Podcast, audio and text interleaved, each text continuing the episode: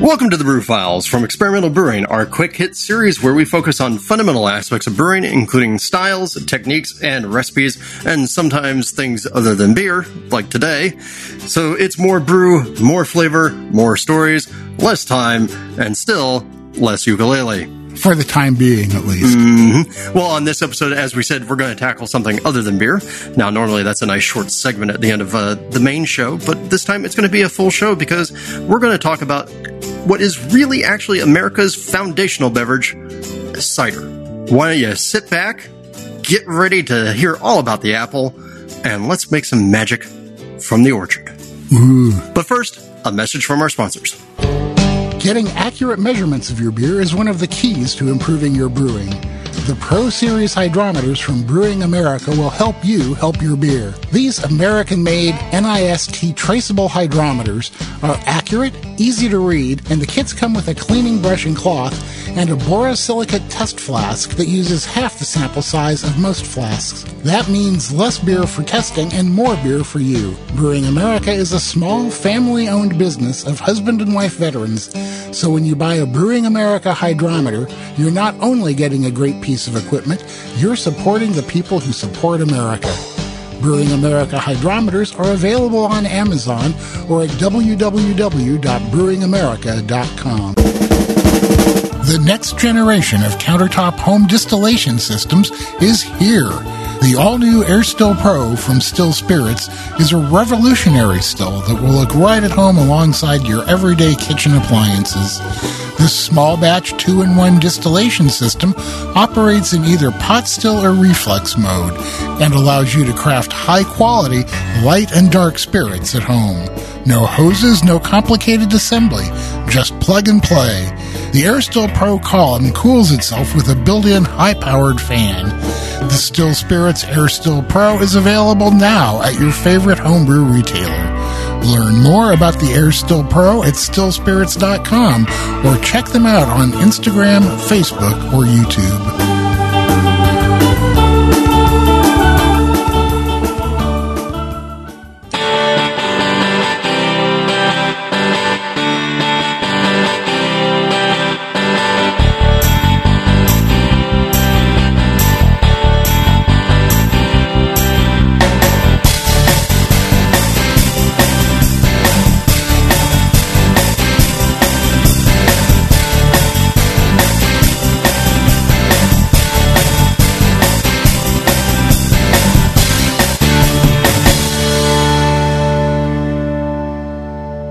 Welcome back, everybody. Like we said, uh, this episode is going to be all about cider because you know what? It's that time of year. In most places in the country, it's fall temperatures.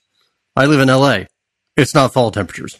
Yeah, I live up in the Pacific Northwest, and uh, we have just gone from LA type temperatures to our normal fall temperatures. And uh, the apple crop is coming around. It's going to be ready in another month or so. That seems like it's absolutely the perfect time to talk about cider because you're going to need some prep work, get everything in position. If you don't already have trees, like some of us here on this podcast do, you're going to need to find a local orchard and you know really get ready. But here's the good news: if you have access to fresh juice, making cider is a walk in the park, at least compared to brewing.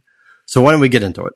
Denny, how much cider have you made? I have made, I've been making cider for pretty close to all the 20 years I've been brewing because we have uh, apple trees here on our property. And uh, originally I would borrow a press from uh, my neighbors and eventually we ended up getting one of our own. We make a batch of cider, at least one, just about every year and sometimes multiple batches. So, you know, I've made maybe like 30, 40 batches. Yeah, and I don't have an orchard, but I have access to a lot of really great apple juice around here, uh, both fresh pressed and stuff that's brought in from other parts. So we have some differing perspectives here. And hey, at least one of us wrote a book on making cider. yeah, but the other one may know more. Uh huh.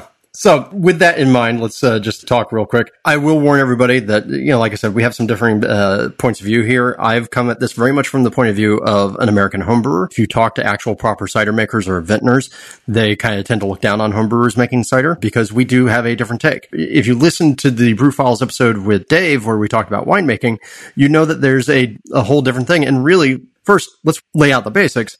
Cider is a fruit wine I mean, we are making wine when we make cider. It just happens to be an apple wine. I mean, wine is fruit wine too, right? Grapes are fruit. Well, yeah, but you know, people think wine, grapes. It's a fruit wine. That's what cider is. The big thing is I don't think most of us have ever actually tasted proper cider because really for the most part, cider these days is almost exclusively associated with uh, Britain and Ireland. Uh, they are the world's largest consumers of cider. And yes, there are cider cu- cultures outside of that. So hold off on the emails. You know, you got uh, France and, and the Basque and I mean, just about everybody, you know, Apfelwein from Germany there's lots of cider traditions out there, but really cider in a large way is associated with the UK these days. We are going to take a very American tack on it. And if you haven't been paying attention, you may not have realized that cider has uh, suddenly become very vogue here in the US in the last couple of years. And I remember uh, all the way back when I was in college in Boston. And so that would have been like 92, 96, reading stories in the New York Times about how cider was going to be the next big thing. Cider finally is the next big thing. We have a great cidery here in Eugene called Wildcraft that uh, makes some just excellent and creative ciders, all very dry. Uh, none of that sweetened crap like you uh, see in, in, a lot of the commercial uh, mass-produced ciders that are out there. And let me tell you, these guys are immensely popular. Cider is a happening beverage. Real quick, the reason why that uh, that seems to be happening is as much as fun as we tend to make of some food trends and whatnot. The fact that people are actually paying more attention to food allergies, and there's been a rise in the interest in gluten-free lifestyles, has actually really done a big number to fuel the growth of cider in in the U.S. When I was growing up, and I think really until relatively recently, as Danny alluded to, almost all the cider that you could find here in the U.S. was this mass marketed, sweetened, weird, not so wonderful stuff. When I was in college, the the highlight was going to be able to find a woodchuck. And nowadays, woodchuck is not exactly a well respected brand. It's owned by uh, I think C&C Cider out of Ireland, which also owns a whole bunch of other uh, cider manufacturers. Good news is for you out there, cider is incredibly easy to make, but at the same time, it's also incredibly hard to get it to be great. And we're going to try and walk you through how to do that. First, a little history. The apple itself it comes from uh, Kazakhstan. The biggest uh, gift that Kazakhstan has given to the world through them and China. So, for those of us who are geography impaired, where is Kazakhstan? Just outside of China, is kind of sandwiched between China and Russia. Oh, okay. Yeah, near Mongolia and all that, area, uh, all that sort of area. So, right. uh, but yeah, the, literally is the birthplace of apples, like Armenia is the birthplace of wine grapes. Uh, apples, all the apples that are around the world uh, come from that area, and uh, there's a great variety of apples because apples, as it turned out, drift relatively quickly. So all those varieties that you find in the, the store, those are all clones. So clonal architecture is what, what makes the sort of species of apples that we have nowadays possible. But apples in the wild are vastly different and sort of crazy, and almost none of them are going to be the sort of apples that you want to go stick in your face and go chomp on. If you go and actually find wild apples, they are gnarly. They may have some sugar, uh, they may have a fair amount of sugar in them, but they're bitter, they're acidic, they're mouth puckering. They're the kind of thing that you're just, no, you don't want to eat those. And so humanity, in the interest of finding calories and the way to use available foodstuffs, took these wild apples and figured out that they could make cider out of them. You know, make fermented juice. And it turns out that's very easy because cider's, well, apple juice wants to become cider. It wants to ferment like most sugary liquids. You know, we joke about barley wants to become beer, apples want to become cider. And as a point of order, let's make let's make sure one thing that we are going to say uh, here again. If you ever hear us use the word cider, please know that here in both the U.S. and Canada, that word is very confusing because cider to most Americans means, you know, unfiltered fresh pressed juice. To almost everywhere else in the world, cider means fermented apple juice. Uh, why did that happen? Uh, blame the prohibitionists. It's one of my favorite sports to do. We can blame them for a lot of stuff. I know it's one of my favorite sports, but American history is tied up very largely with uh, cider and apples. Remember, early colonists they did not have the ingredients for making good beer, so that's the reason why you see a lot of early colonial recipes for beer involving pumpkins and acorns and anything that they had on hand, molasses out the ga- by the gallon cider was incredibly popular in the U.S. Cider remained incredibly popular in the U.S. until the late 1800s, and it was killed during Prohibition because, well, the Prohibitionists basically targeted all those apple orchards that grew apples that were bad for eating, but wonderful for cider making, and they bulldozed hundreds of thousands of acres of cider trees. Uh, all those apple trees that you've always remembered the stories of Johnny Appleseed planting, those weren't eating apples; they were cider apples. And he only planted those so that people would be able to actually go buy the apple trees from his brother and turn around and plant them on their new farmsteads. And that would count as improvement that would give them legal title to the farmland. So Johnny Appleseed, you know, may have spread the apple, but he spread it for profit motives. Well, well why not? Right. So that's a quick little piece of history. And like we said, cider kind of died out here in the U.S. with prohibition. And then the word cider itself became corrupted and unfiltered apple juice. And so now here in the U.S., you'll hear people talk about cider versus hard cider.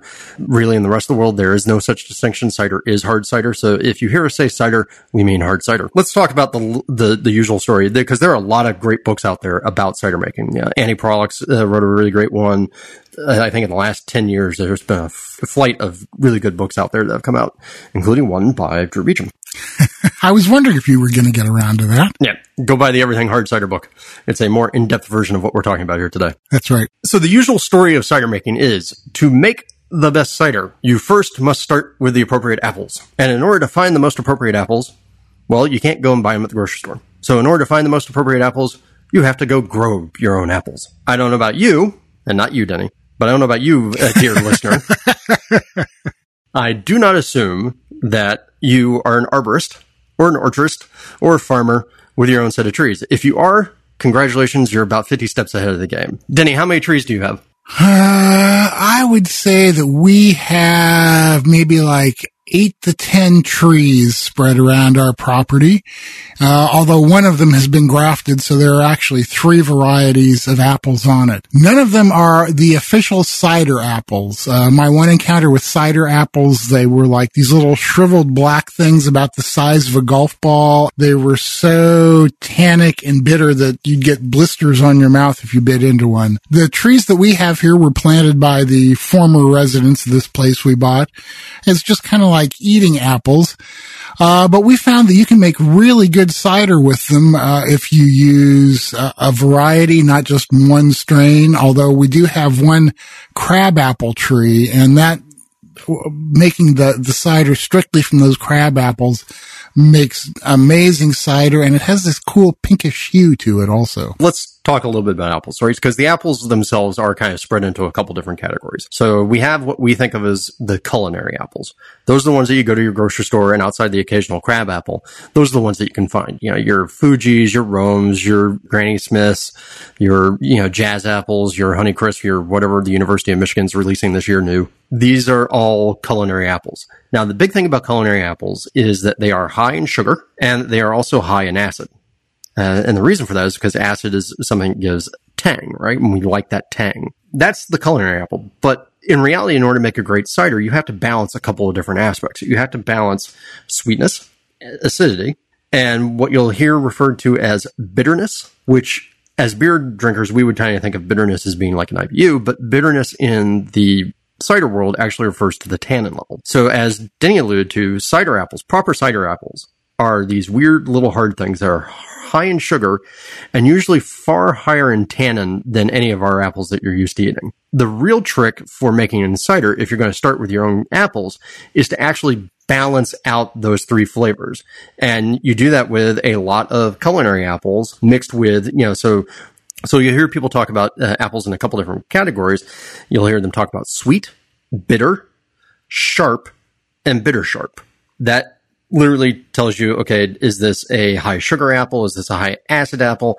Is this a high tannin apple or some combination thereof?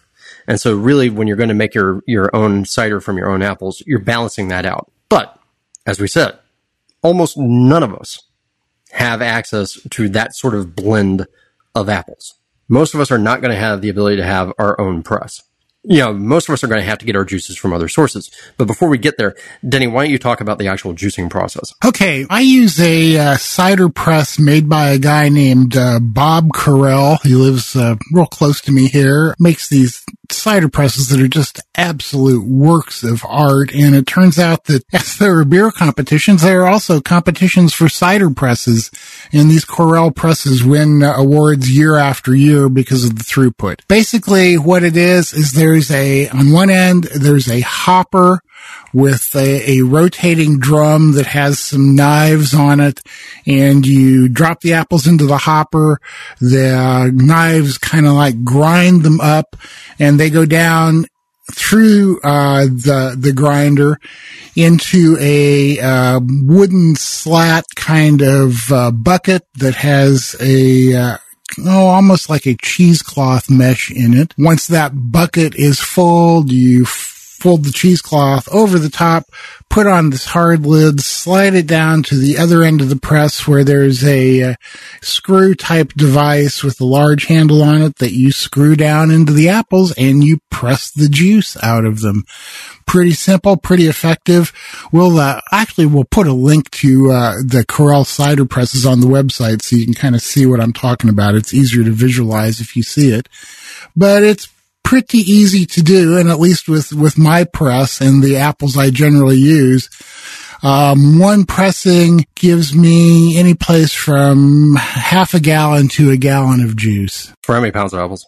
Yeah, you know that's a that's a darn good question uh, because I don't actually weigh them, so I, I can't tell you. I, I I will tell you that if we have a wet year and then a freeze before I make the cider, I get more juice out of the apples because the additional rainfall puts more moisture into them and the freeze before pressing uh, breaks down the cell structure so that I get a lot more juice out of them. Right. And so we should actually take a step back real quick and describe, you know, the basic process here is you have to crush the apples, you know, basically right. chop them up into tiny little pieces. You get those into some sort of filter media, you know, like in Denny's case, you said bags. A lot of times if you're dealing with a big press, those go into multiple bags and they form what are called cheeses. And those cheeses are layered with some sort of separator, like either a platform or hay in the old days. And then you press that and get the juice out right? And the idea is that you're really just trying to squeeze all the juice out of there. And if you're fancy, you'd have this like in a hydraulic press. But we're not fancy. And I've seen uh, some really great plans online for people who are making, well, some, some cider presses that are works of art like the Correll. Or I've seen some of them where, you know what, screw fancy, uh, fanciness. We're, we're going old school hillbilly, only with a modern twinge. And what they've done is mounted a garbage disposal into a plastic utility sink.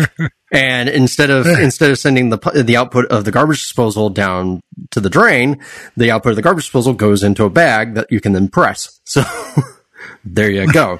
I've, you know, I've, I've seen those and you have to admire the ingenuity, but I don't know how well they actually work. Actually, know, they work surprisingly well. So, I mean, cause again, all you're really trying to do is chop everything up and then get into a position where you can press it.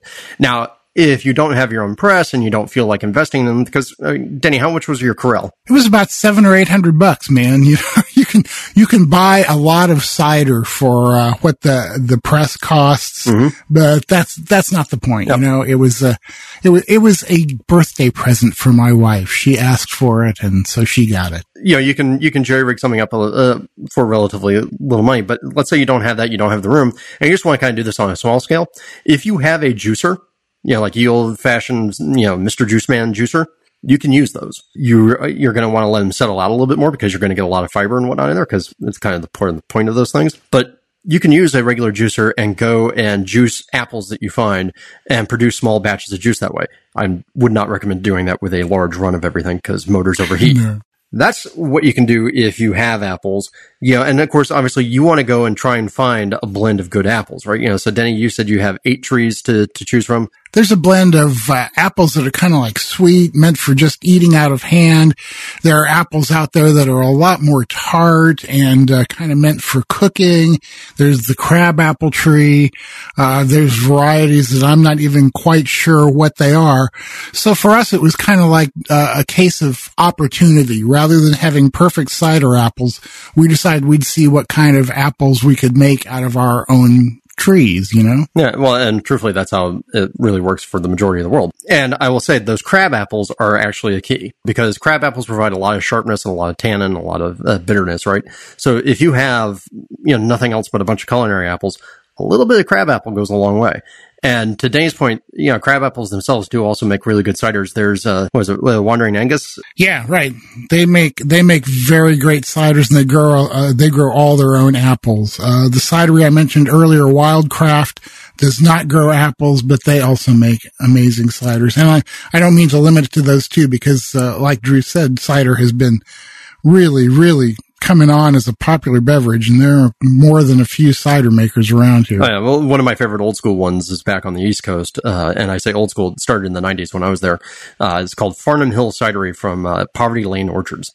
Wonderful ciders. Wandering Aengus has a crabapple cider that they make uh, called um, what am I say? It's uh, the Wickson uh, Wickson crabapple varietal, and it's a stronger cider only made with Wickson crab apples.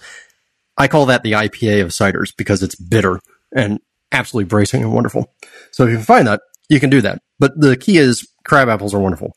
So now let's say you're not like Denny and have your own trees and you're not crazy enough to go out and buy 500 pounds of apples and want to press your own juice. Well, it turns out most of us don't live that far away from press your own orchards.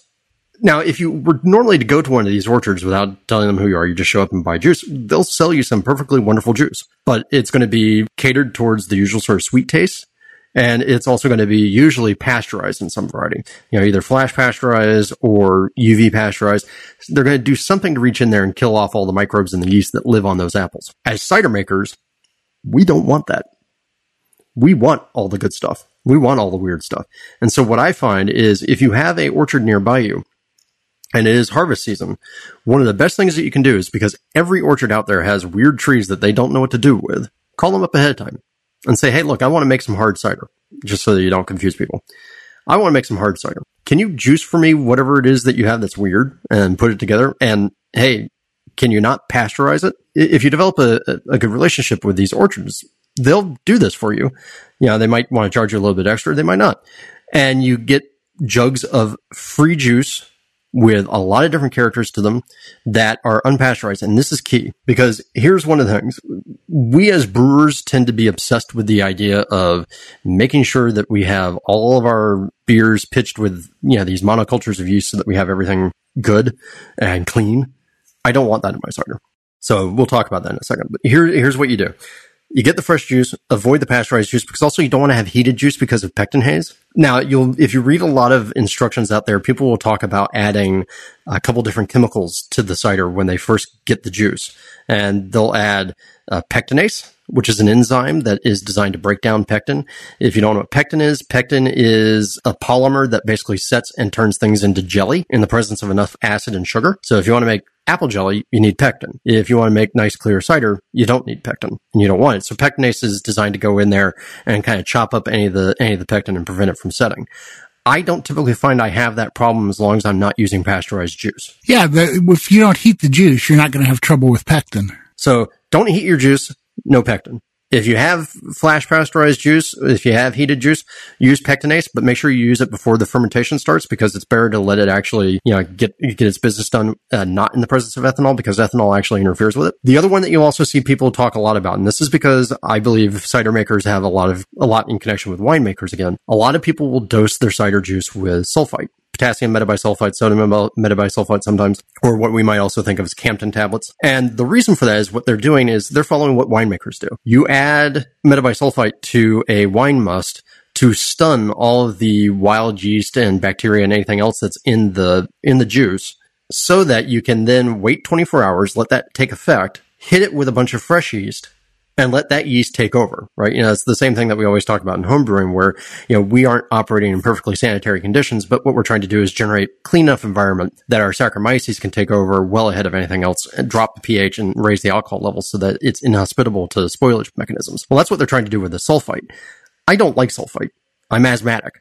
And so if anything has a fair dose of sulfites in it, I can usually tell and I feel it in my lungs. I start to get a little bit of a minor asthma attack. I don't do sulfites. I just depend on using my beer sanitizing chemicals to sanitize my carboys and go from there. What about you, Danny? Uh, yeah, I, I, don't know if you've done it both ways, but I have. I've used sulfites, uh, and then I haven't used sulfites. I couldn't tell that there was any difference. So, uh, on the theory that if it doesn't make any difference, you don't need it, I no longer use sulfites, and I haven't for quite a while never had a problem from doing that. So that's my theory. You know, that's if you're if you're wanting to be perfectly clean and clear, you know, do that. If you have pasteurized juice, you don't have to worry about it. If you're going to go into a carboy and hit it with a lot of yeast, you don't really have to worry. What I like to do is I like to take my unpasteurized juice, put it into a sanitized carboy, put an airlock on it, and let it sit for 24 to 48 hours. And the reason for that is I want a little bit of funk in my ciders. straight fermented apple juice is usually relatively boring. I like a little bit of earthiness, a little bit of funky characters to come into my cider. And the best way to do that is to let it sit for 24 to 48 hours if the juice is unpasteurized and let the wild yeast and microbes that are coming in from the orchard actually start to do some business. I've done ciders completely with just the wild yeast on them. Uh, you know, not pitching any yeast at all but my track record is about uh, one out of five. I think uh, I've ended up with cider vinegar more often than not. If you want to get some of that character to it, then limit the amount of time that it wild ferments and then pitch your own yeast. Yeah, and I know if you go to like the UK, you know, you'll see a lot of naturally fermented ciders and whatnot, and some of those are as complex as lambics, but I'm not always after that. So I find the best blend is to go 24, maybe 72 hours at the outside most with unpasteurized juice in a carboy. Let fit magic happen and then hit it with a ton of yeast. And I tend to just basically go dry ale yeast. I know some people like to try and use wine yeast or they use a, a liquid uh, liquid cider yeast. I've never found any great value in it. So I just use a nice dried English ale yeast or even US-05. I've experimented with a bunch of different yeasts, uh, most of them dry, but not exclusively. Uh, the first one I tried was the good old EC 1118 wine yeast that uh, you see many people using. Uh, I added some sugar to that. I think I even added a little bit of lemon juice for a little tartness. And it ended up with a uh, cider that was very, very much like champagne, super dry. Uh, I have experimented with using like a dry Belgian yeast, T58, didn't seem to leave any Belgian character whatsoever. I've tried a bunch of different dry ale yeasts like the US-05, S-04, pretty much same results with all of those. You couldn't really tell one from another. And I think the problem is that, you know, really a lot of those esters and phenols that we expect to get out of our yeast those are all dependent upon the metabolic, uh, metabolic pathways that the yeast is following during fermentation. And that's going to be triggered by the presence of different chemicals. And grape must and cider must don't really have a lot of those chemicals. Yeah, right. Well, they're very they're very different from uh, from beer wort for sure. So probably one of my most successful tries on making cider was uh, just last year when uh, we had been to my neighbor's place. They have a big cider pressing there every year that we attend. Uh, it's an interesting kind of uh, event because people bring apples, they bring grapes, they bring pears, and they all kind of go into the press and all get pressed together. Brought home some of that juice, decided we wanted to make cider out of it. I looked around. The only thing I had on hand was a slurry of uh, Wyeast 1450. Hmm. Go figure. Why would I have that around? Uh-huh. I tossed that into the juice, and uh, a month later, when we tried it, my wife and I looked at each other and went, you know, this is, this is probably the best cider we've ever made. It had a touch of body to it, even though it had fermented out fully, kept retained a really, really nice appley flavor to it. And so, you know, we thought, well, darn, the only thing we did differently this time, uh, is that yeast. So we thought we would have to try it again to see if that was really what did it. So we picked some of our apples, pressed a couple more batches of juice, made a couple more batches of cider with the 1450.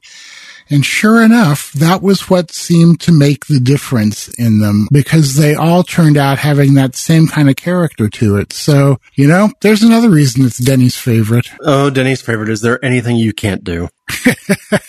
I don't know, man. I'm beginning to think maybe not. Uh, next up, can it make vodka? yeah. Now, we did touch upon the must. Basically, any sort of fruit juice that you're going to ferment is called a must, like we called uh, wort, wort. Must is incredibly nutrient poor. Yeast need nutrients in order to do their thing, at least if you want them to do it to completion. Just like you would with wine or with mead, we, I, at least I find that there's a big advantage to adding yeast nutrient to your cider.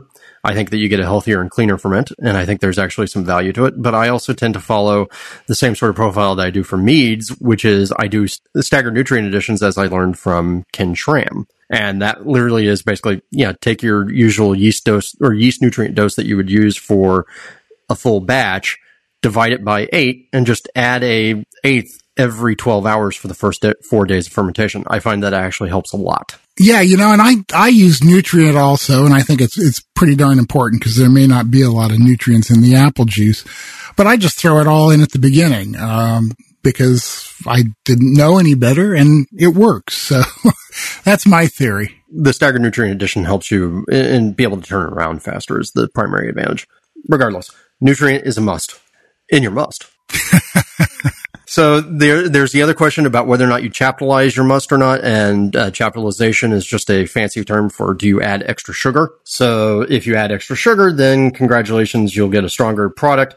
If you ever look out there, you'll notice that almost all the ciders that are sold here in the U.S. seem to magically stop around 6.9% alcohol, and that's because uh, 6.9 to 7% alcohol is is the cutoff to become an apple wine, which has a higher taxation rate over cider. So mysteriously, a lot of our American cider producers seem to stop at 6.9.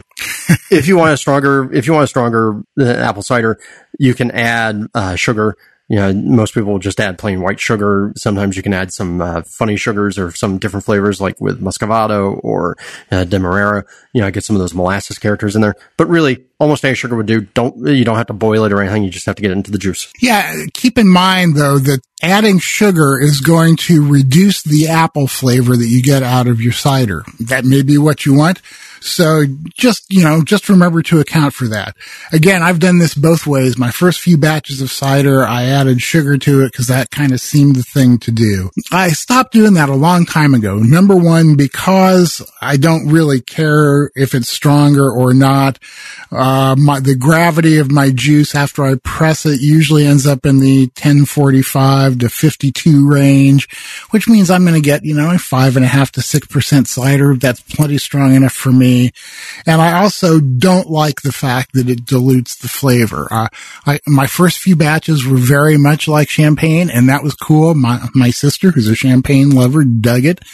But, uh, you know, I, I, prefer to have something that's going to remind me a lot more of the apples that, uh, that the cider came from. So I have kind of stopped adding sugar to mine. But now we have to go on to something that I do feel is important. I don't know how you feel about it, but we don't tend to talk a lot in beer about you know sort of how you adjust the flavor post post fermentation you know because usually we think okay that's it and most we probably do is add some dry hops. In cider making and winemaking in general you absolutely have to pay attention to your acid and your tannin levels. So remember we talked about that, you know, you have sharp and bitter and sweet. Well, most of the apple juice that we're going to be able to get is going to be very focused on the sweet and the acidic because those are very prominent flavors when you're just having something to eat but not so much on the bitter angle. So what I find is a little bit of addition of powdered grape tannin or liquid grape tannin if you can get your hands on it, which you can find in almost any store that does winemaking supplies. A little addition of that, and I'm talking eighth of a teaspoon, can make a huge difference in the mouthfeel of your cider.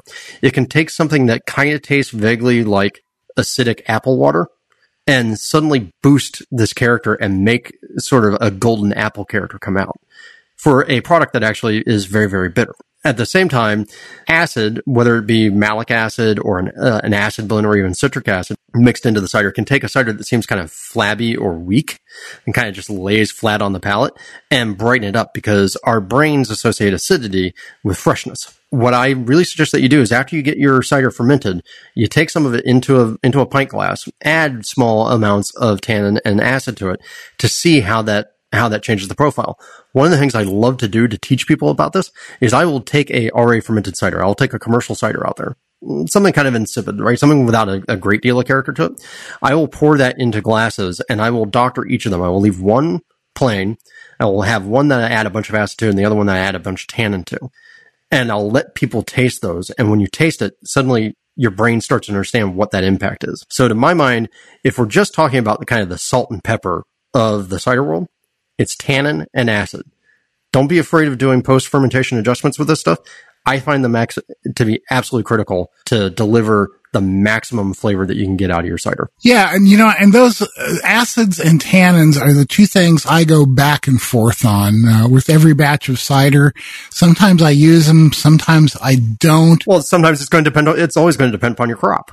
Yeah, that's true. And you know, I, what I do is I taste the juice after it's pressed and uh, kind of try and make an educated guess about if uh, tannin and acid are going to be necessary. And more often than not, I decide not to, but every once in a while I do. Sometimes when I don't, I wish I would have and actually add it late like you were talking about doing. So I, I would say definitely don't discount those two things. If you're making cider, do some experimenting with them, see what you think. Yeah. And I think, again, for you, you have the advantage of having crab apples at hand. You know, and those are going to add a lot of tannin. Yeah, but they don't go into every batch. You know, um, there are some batches that are, that are made without them. So, there there is no grand plan for cider making here. It's like uh, uh, we pick the apples, we press the apples, put yeast in, and some of the other stuff, and see what happens.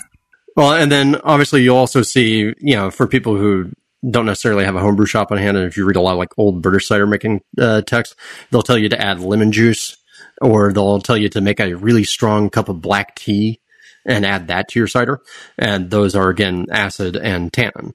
So you'll see those sorts of adjustments as well. But I really do recommend that you use either a powdered acid or powdered tannin because I think those get the flavors and the impact in cleaner without carrying in additional flavors if that's what you're wanting. That's cider fermentation or the, the whole cider process really. Cause I mean, you've got fermentation down cold. You know, keep it, keep it chill. Give it a nice ale yeast. Don't let it, don't let it run too far muck. Don't let it get too hot.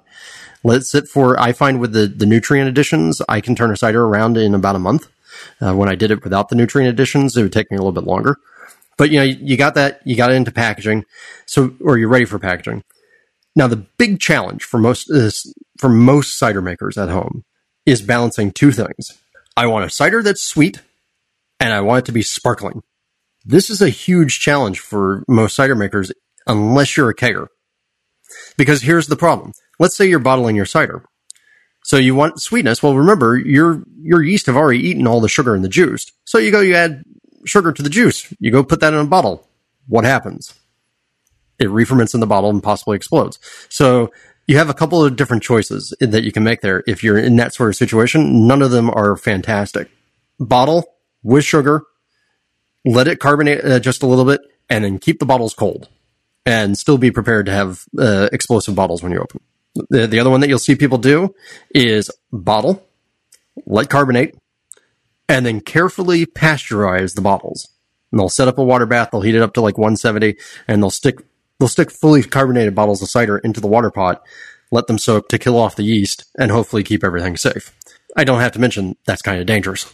So if you do that, be careful, put a lid on your pot, and listen very carefully. really. You know, and going back to something you said a minute ago, I don't know where the idea came about that if you keep something cold, it won't ferment any further. Well, I mean, it will certainly slow it down, but it'll slow it down, sure. But you know, the idea of sweetening cider and then keeping the bottles in the fridge to uh, prevent them from exploding. The only thing that's going to happen is that someday down the road, you're going to hear a loud noise, open up your fridge and find pieces of glass embedded in the inside. Well, just drink quick. Or the other thing that you can do is I see people do this all the time is repurpose soda bottles and yeah. use those because then at least you're safe uh, from exploding glass. Just a mess or sweeten it in your glass. You could do that as well. Know? Well, and you can do that to taste, which is kind of nice. Now, here's the other thing. If you are a listener of this podcast and are an advanced homebrewer, I would suspect you have a keg. And if you have a keg, this process becomes so much easier. So much easier. Because all you have to do is take your finished cider, rack it into your keg, add a, a chemical called potassium sorbate or sorbistat K. Then add your sugar, uh, preferably in the form of a syrup. Mix that up and force carbonate it. Ta-da! Sweetened sparkling cider. And guess what? That's the way that almost everybody does it. The trick about potassium sorbate is it's a chemical that interferes with the ability of yeast to reproduce. And when it does that, it actually means that the yeast won't be able to restart a fermentation. Now, this is very important. Sorbistat will not stop an active yeast fermentation. It will only prevent a yeast fermentation from restarting under normal circumstances. Now, the other problem is also sorbistat does have an issue where if you age it in the presence of ethanol and certain amounts of acid with certain sorts of bacteria, it will start to form geraniol, which is a chemical that smells like geraniums.